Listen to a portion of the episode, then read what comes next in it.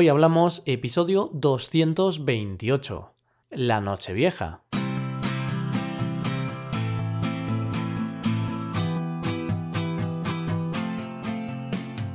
Bienvenidos a Hoy Hablamos, el podcast para aprender español cada día. Ya lo sabéis, publicamos nuestro podcast de lunes a viernes.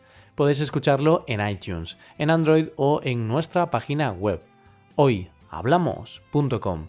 Recordad que en nuestra página web tenéis disponible la transcripción completa del audio de este episodio.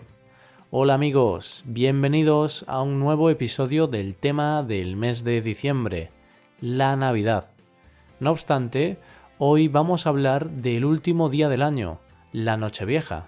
Os voy a explicar qué se hace y cómo se celebra este día en España, o esta noche, como quieras verlo.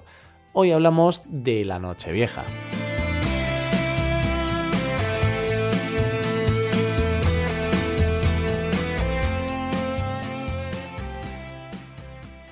No, no me he vuelto loco. Al menos eso creo. Sé que no estamos en Nochevieja. Para eso aún quedan unos días. Aún así, aprovechando que este mes está dedicado a la Navidad y a los distintos acontecimientos del mes de diciembre, qué mejor que hablar de un día marcado en el calendario, la Nochevieja, el último día del año. Normalmente se conoce como Nochevieja, aunque muchas personas la llaman víspera de Año Nuevo o simplemente fin de año. Técnicamente, la Nochevieja no es el último día del año, sino que es la última noche del año. Va desde el día 31 de diciembre hasta el 1 de enero, lo que conocemos como Año Nuevo. En términos, eso sí, del calendario gregoriano, el calendario más seguido del mundo. Son incontables las celebraciones que tienen lugar en este día, la mayor parte de ellas tienen un carácter festivo. En esas celebraciones hay tres cosas que se repiten en casi todos los rincones del planeta. Las reuniones con la familia o amigos, las campanadas y el brindis. Y de las campanadas es de lo que te quiero hablar ahora mismo. ¿Qué sería de la Nochevieja sin escuchar el sonido que producen las campanas a medianoche? Seguro que no sería lo mismo. Cada año, más de medio mundo está pendiente de un reloj y de unas campanas que indican el inicio del año nuevo. En España, todas las familias se reúnen para disfrutar de una cena rodeados de sus seres queridos.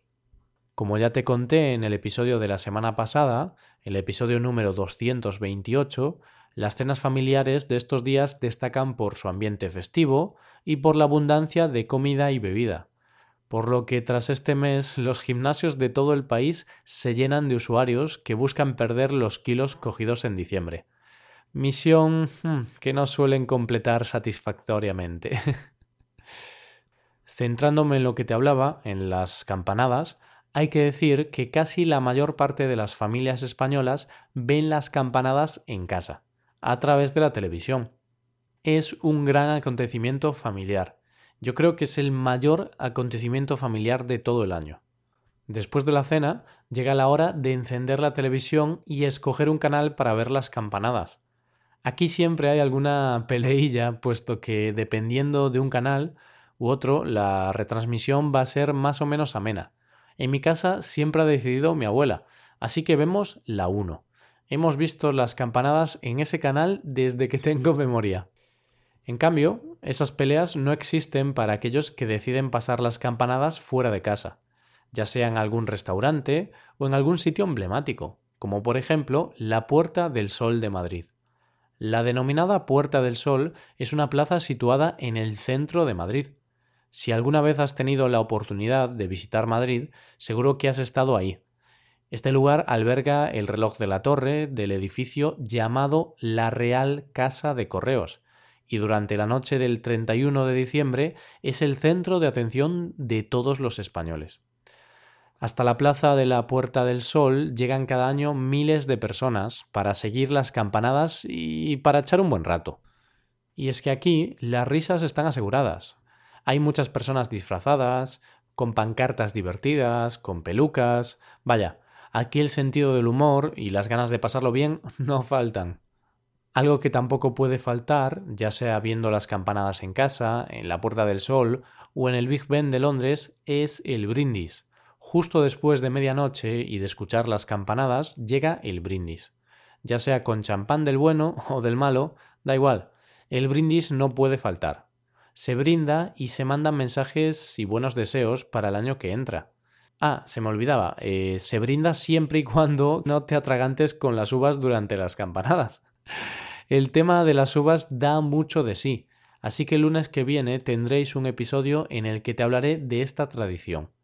Ya te adelanto que este es el momento más divertido de la noche. Tomar uvas en Nochevieja es una tradición muy española. La semana que viene os explicaré en qué consiste. Tras las campanadas y las uvas de la suerte llegan los fuegos artificiales. Miles de personas lanzan fuegos artificiales, cohetes y petardos para celebrar la entrada del año nuevo.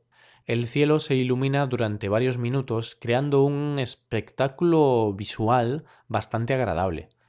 Eso en lo que respecta a los fuegos artificiales.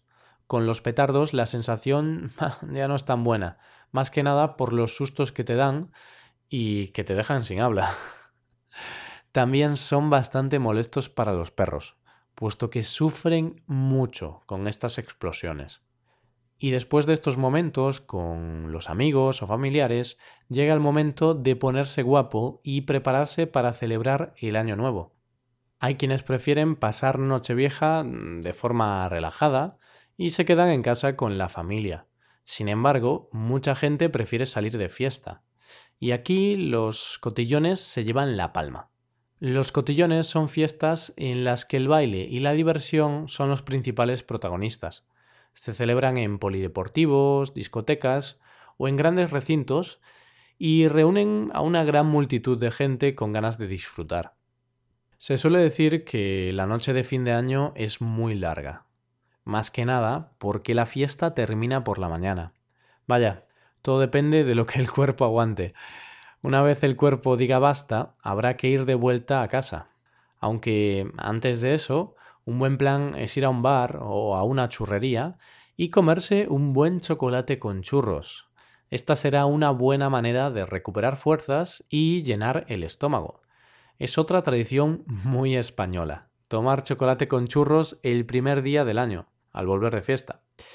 Como veis, los españoles siempre tenemos tradiciones muy jugosas y relacionadas con la comida.